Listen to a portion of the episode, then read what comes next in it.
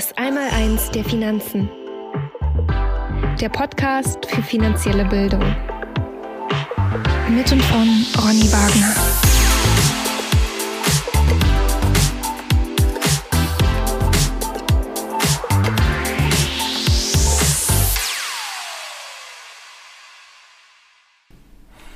Herzlich willkommen zum Podcast Das Einmaleins der Finanzen. Mein Name ist Ronny Wagner und heute soll es um einen möglicherweise drohenden Lastenausgleich gehen, welche Konsequenzen die um sich greifende Geldpandemie für unser Geld und unsere Währung hat und was die Folgen für das deutsche Wohlstandsmodell aus dieser Entwicklung sind. Darum soll es in dieser Folge gehen. Gleich geht's los.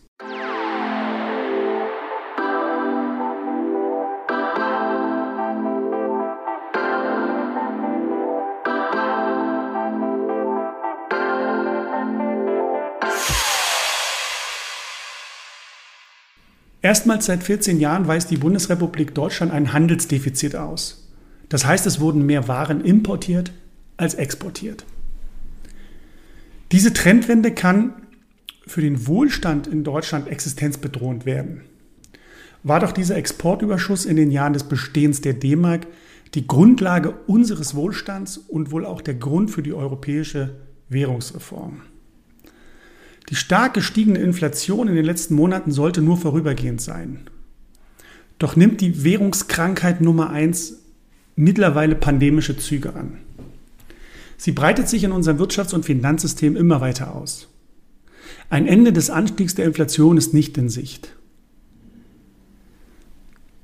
Wie lautet die Lösung für dieses Problem? Die Masse der Bevölkerung glaubt daran, dass die Politik das schon irgendwie in den Griff bekommen wird. Ich bin da nicht so optimistisch, denn der amerikanische Wirtschaftswissenschaftler Milton Friedman war der Überzeugung, dass die Lösung der Regierung für ein Problem normalerweise genauso schlecht ist wie das Problem selbst. Ich will dennoch nicht voreilig den Stab über der Politik brechen. Schauen wir uns einmal an, wie der Staat finanzielle Fehlentwicklung in der Vergangenheit zu lösen gedachte. Das scheint mir die einzig sinnvolle Vorgehensweise zu sein, um herauszufinden, was in den Köpfen der Regierung vor sich gehen könnte. Zu ergründen, mit welchen Maßnahmen die Regierenden das Unheil der um sich greifenden Geldpandemie noch abzuwenden versucht, ist Bestandteil meiner nun folgenden Gedanken. Vorwegnehmen möchte ich dennoch, dass auch ich nicht im Besitz einer Glaskugel bin, um die Zukunft exakt, exakt vorauszusagen. Doch lässt mich diesmal der Gedanke nicht los, dass sich die deutsche Geschichte in irgendeiner Form wiederholen könnte. Welche Maßnahmen wurden in der Vergangenheit ergriffen, um schwerwiegende Probleme und Verwerfungen wieder in den Griff zu bekommen? Eines dieser drastischen Maßnahmen war das Lastenausgleichsgesetz. Warum gab es dieses Gesetz überhaupt und ist es heute noch anwendbar? Das Lastenausgleichsgesetz aus dem Jahr 1952 wurde verabschiedet, um den Menschen in der BRD, die durch die Folgen des Zweiten Weltkrieges Vermögensschäden erlitten hatten, eine Entschädigung zu gewähren. Du wirst dich jetzt sicher fragen, was dieses Gesetz mit der heutigen Zeit zu tun hat. Wie es der Begriff schon vermuten lässt, geht es um die Verteilung von Lasten. Doch wer hat diese Lasten verursacht und somit uns allen aufgebürdet? Der größte Schuldner in der Bundesrepublik Deutschland ist der Staat selbst. Er ist grundsätzlich ein sehr schlechter Geldverwalter. Die immer wieder angestrebte schwarze Null bei der staatlichen Haushaltsplanung ist doch nur eine Floskel. Gelder werden ausgegeben oder verplant, bevor sie eingenommen werden. Und der deutsche Staat hat sich in den letzten Jahrzehnten enorme Lasten aufgebürdet. Zwangsläufig müssen diese Verbindlichkeiten von irgendjemandem in der Zukunft getragen werden. Die offizielle Staatsverschuldung beläuft sich auf annähernd 2,4 Billionen Euro. Doch dabei handelt es sich um die sogenannte explizite Staatsverschuldung, also die Zahlungsverpflichtungen, die in verbriefter Form vorliegen. Nimmt man die versteckten Schulden mit hinzu, erhalten wir die implizite Staatsverschuldung. Dazu zählen alle Schulden, die eine in der Zukunft liegende Verpflichtung mit sich bringen oder darstellen. Zum Beispiel Pensionsverpflichtung für Beamte. Die amtliche Schuldenstatistik weist diese Schulden jedoch nicht aus.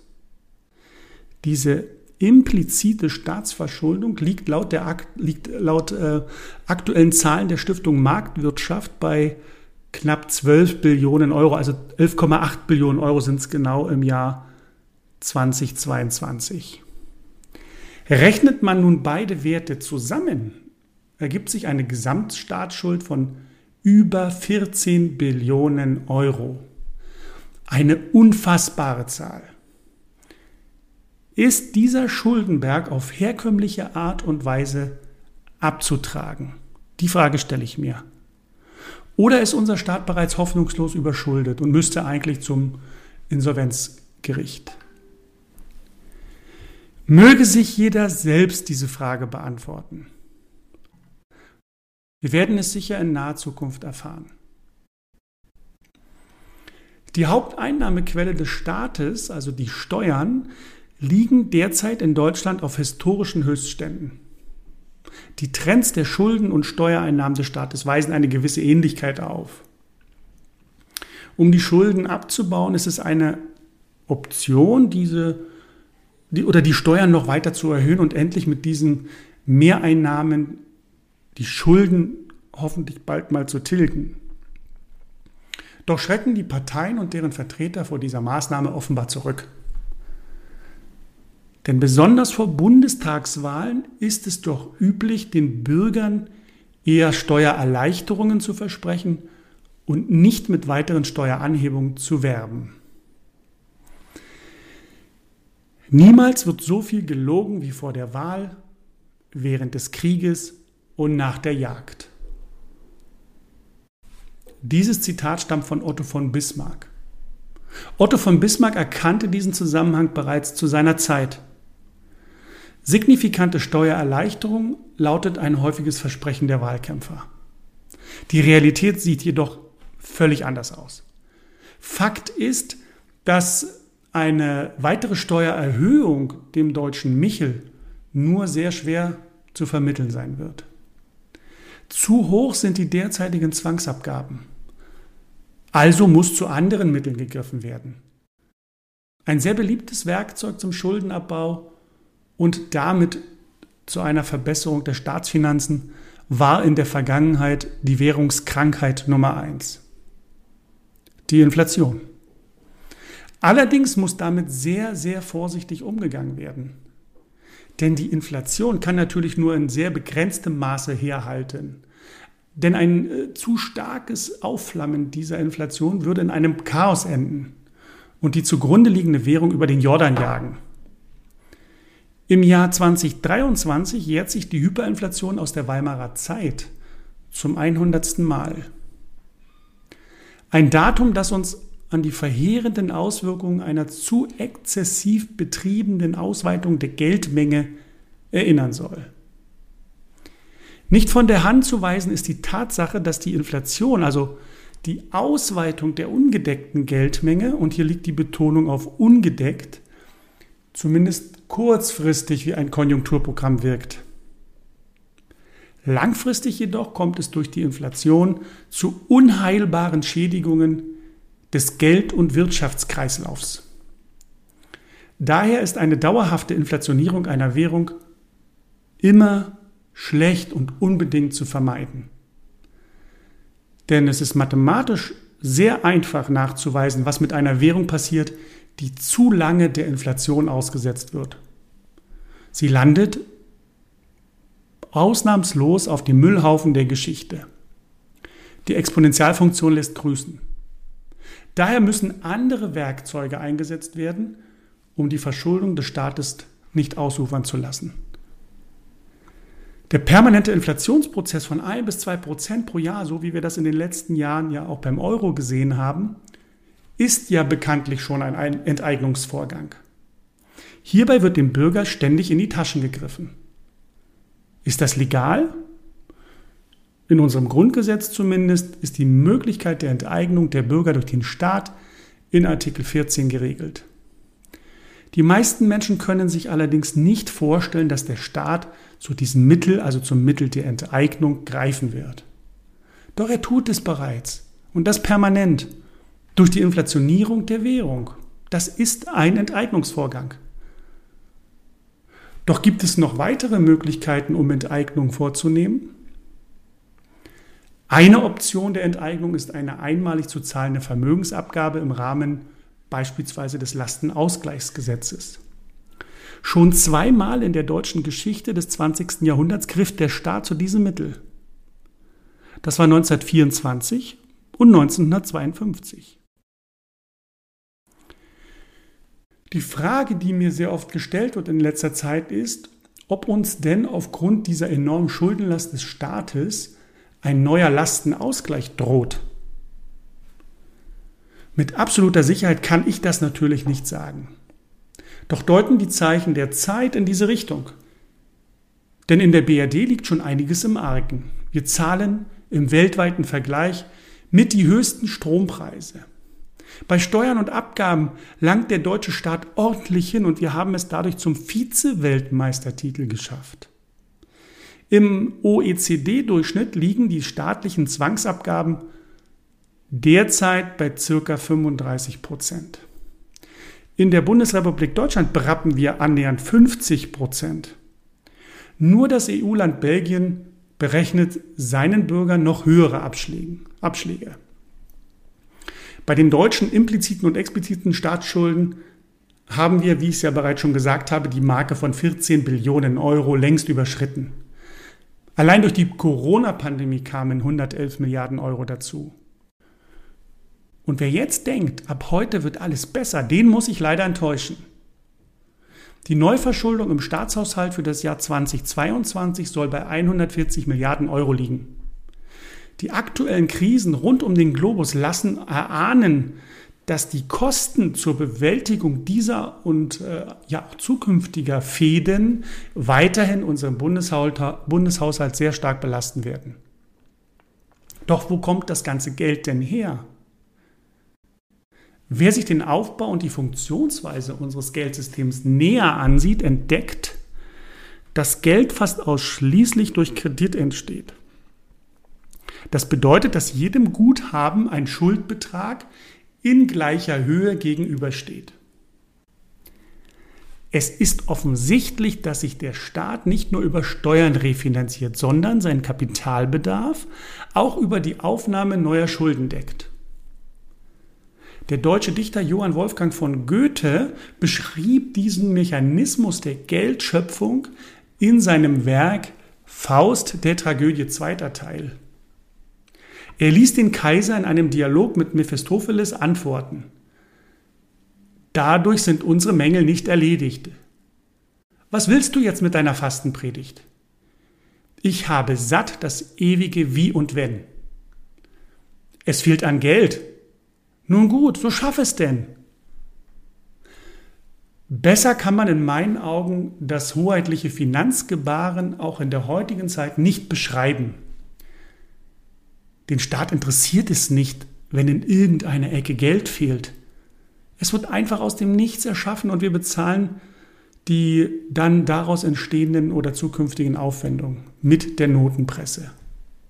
Fakt ist, dass ein auf Schulden aufgebautes Geldsystem so wie unseres laut dem amerikanischen Ökonomen Human Minsky immer, und ich betone, immer zu Instabilität neigt. Daher muss es niemand wundern, wenn wir von einer Krise in die nächste schlittern. Ich fasse zusammen. Der Staat finanziert seine Ausgaben durch Steuern und Sozialabgaben. Ist eine Unterdeckung vorhanden, also sind die Ausgaben größer als die Einnahmen, wirft der Staat durch, seine angeschlossenen Institutionen, die Zentralbank, zum Beispiel die Notenpresse an und erschafft Geld aus dem Nichts. Dadurch steigt die Staatsschuld. Wer die Geschichte des Geldes kennt, weiß, dass es sich hierbei um eine sehr, sehr explosive Gemengelage handelt. Um diesen Zustand dennoch erträglicher zu machen, bedient sich der Staat der Währungskrankheit Inflation. Und Krankheit ist hierbei definiert als Störung, die an bestimmten Symptomen erkennbar ist. Und bei der Inflation sind die Symptome oder eines der Symptome die gestiegenen Preise. Doch um den Begriff der Inflation sprachlich vom Begriff der Teuerung zu unterscheiden, müssen wir uns die Ursache dieser Preissteigerungen ansehen. Der Begriff der Teuerung sagt lediglich aus, dass etwas teurer geworden ist. Über die Ursache dieser Teuerung lässt uns der Begriff allerdings im Unklaren. Doch genau dieser feine Unterschied ist wichtig, um den Begriff der Inflation vollumfänglich zu verstehen. Denn Begriffe müssen klar definiert werden, um differenzieren zu können. Was bedeutet Inflation? Greifen wir auf ein etwas älteres Nachschlagewerk zurück. Den Brockhaus aus dem Jahr 1931 zum Beispiel. Ich nehme dieses Werk, weil es sich gerade in meinem Bücherregal befindet. Leider hat sich in den letzten Jahrzehnten die Begriffsdefinition in deutschen Nachschlagewerken zur Bedeutungserfassung eher dem Wortumfang des Kurznachrichtendienstes Twitter angepasst. Das ist für den Prozess des Verstehens von Wörtern und Begriffen in meinen Augen hinderlich. Im Brockhaus von 31 finden wir folgende Definition von Inflation. Die Schaffung zusätzlicher Kaufkraft durch willkürliche Vermehrung der Geldumlage. Eine solche Vermehrung ist gegeben, wenn die Geldmenge über die aus der Vermehrung der Warenerzeugung hervorgehende Steigerung des Geldbedarfs einer Volkswirtschaft hinausgeht. Die gewöhnliche Ursache der Inflation ist der Geldbedarf des Staates in Kriegs- und Revolutionszeiten, in denen die normalen Mittel der Deckung des öffentlichen Finanzbedarfs versagen. Die Inflation wirkt dann wie eine besonders rohe Form der Besteuerung. Sie ist gewissermaßen eine Steuer auf den Besitz des sich ständig entwertenden Bargeldes. Doch kann auch eine übermäßige Ausweitung des von den Notenbanken der privaten Wirtschaft zur Verfügung gestellten Kredits eine Inflation verursachen. Zitat Ende. Steuern und Inflation sind die beiden Mechanismen, derer sich Staaten bedienen, um ihre Ausgaben und die daraus resultierenden Folgeerscheinungen zu regulieren. Doch wenn die Probleme zu ausgewachsen sind und diese beiden Instrumente nicht mehr ausreichen, um die Aufgaben zu bewältigen, dann greift der Staat zu einem weitaus perfideren Werkzeug, der direkten Enteignung. Deshalb könnte der Staat eine sogenannte Vermögensabgabe planen. Als Blaupause soll das Lastenausgleichsgesetz von 1952 dienen. Der darin geregelte Lastenausgleich sollte nach dem Ende des Zweiten Weltkrieges eine soziale Grundlage sein, und den Opfern von Bombardierungen, Vertreibungen und Währungsreformen, die damals alles verloren hatten, zu helfen. Wie du bereits in der weiter vorn zitierten Präambel des Lastenausgleichsgesetzes von 52 erfahren konntest, war das Ziel dieses Gesetzes denjenigen, die größeren, die größeren Schaden erlitten hatten, mit finanziellen Mitteln von denen zu helfen, die noch über erhebliches Vermögen verfügten. Und damit sollte eine soziale Gerechtigkeit geschaffen werden. Den einen wurde es weggenommen, um es den anderen zu geben. Wer musste zahlen? Wie hoch war die Vermögensabgabe? Und wie lange musste der Lastenausgleich beglichen werden? Die Hausbesitzer erhielten einen Freibetrag von 5000 D-Mark. Alles darüber hinaus wurde mit einer Sondersteuer von 50 Prozent belegt und über die Eintragung einer Grundschuld auf die Immobilie abgesichert. Die sogenannte Zwangshypothek. Doch konnten viele Bürger diesen Betrag damals nicht mit einem Mal abführen. Damit es aber nicht zu Notverkäufen aufgrund dieser Steuerbelastung kam, war eine Stundung auf 30 Jahre erlaubt. Konnte jemand jedoch diesen prozentualen Anteil pro Quartal nicht tilgen, dann verlor er seine Immobilie. Kann sich ein Immobilienbesitzer heute mit einer Währungsreform besser stellen? Dazu schauen wir auf die Währungsreform von 48. Guthaben wurden damals im Verhältnis, von, im Verhältnis 100 zu 6,5 umgestellt und somit sehr deutlich entwertet. Wer damals 50.000 Reichsmark besaß an Bankguthaben, dem blieben am Ende lediglich 3.250 D-Mark. Doch bei einer Währungsreform werden im Unterschied zu einer Währungsumstellung Schulden und Guthaben niemals im gleichen Verhältnis angepasst. Die Euro-Einführung ist ein sehr gutes Beispiel für eine solche Währungsumstellung. Denn es handelte sich damals nicht um eine Währungsreform, es war eine Währungsumstellung, als von D-Mark auf Euro umgestellt wurde. Guthaben und Verbindlichkeiten wurden nämlich damals im gleichen Verhältnis umgestellt. Doch wie wurden die Schulden bei der Währungsreform 1948 behandelt? Schulden wurden damals im Verhältnis 10 zu 1 umgestellt. Zur Erinnerung nochmal, Guthaben 100 zu 6,5. Schulden zu 10, 10 zu 1. Eine Immobilie mit Verbindlichkeiten in Höhe von 50.000 Reichsmark hatte nach der Währungsreform noch verbleibende Schulden in Höhe von 5.000 D-Mark. 10 zu 1. Unter dem Strich waren es letztlich über 50 Prozent mehr Schulden als vor der Währungsreform im Vergleich zu den Geldwertbesitzern. Schulden wurden also aufgewertet. Der Eigentümer der Immobilie wurde zwar durch die Reform zu einem großen Teil entschuldet, doch durch die Entschuldung ist der Vermögenswert natürlich auch entsprechend gestiegen. Dadurch war natürlich der Betrag, der dann durch das Lastenausgleichsgesetz 52, also vier Jahre später, in Rechnung gestellt wurde, höher. Die vermeintlichen Profiteure der Währungsreform waren letztlich keine mehr. Denn der Lastenausgleich 52 kam noch obendrauf. Kommt ein neuer Lastenausgleich. Das Lastenausgleichsgesetz wurde am 12.12.2019 geändert. Im Sozialgesetzbuch, 14. Buch, äh, wo die soziale Entschädigung äh, geregelt ist, finden wir im Kapitel 21 die Änderung des Lastenausgleichsgesetzes. Dort lesen wir auf Seite 49 des, dieses Dokuments Folgendes.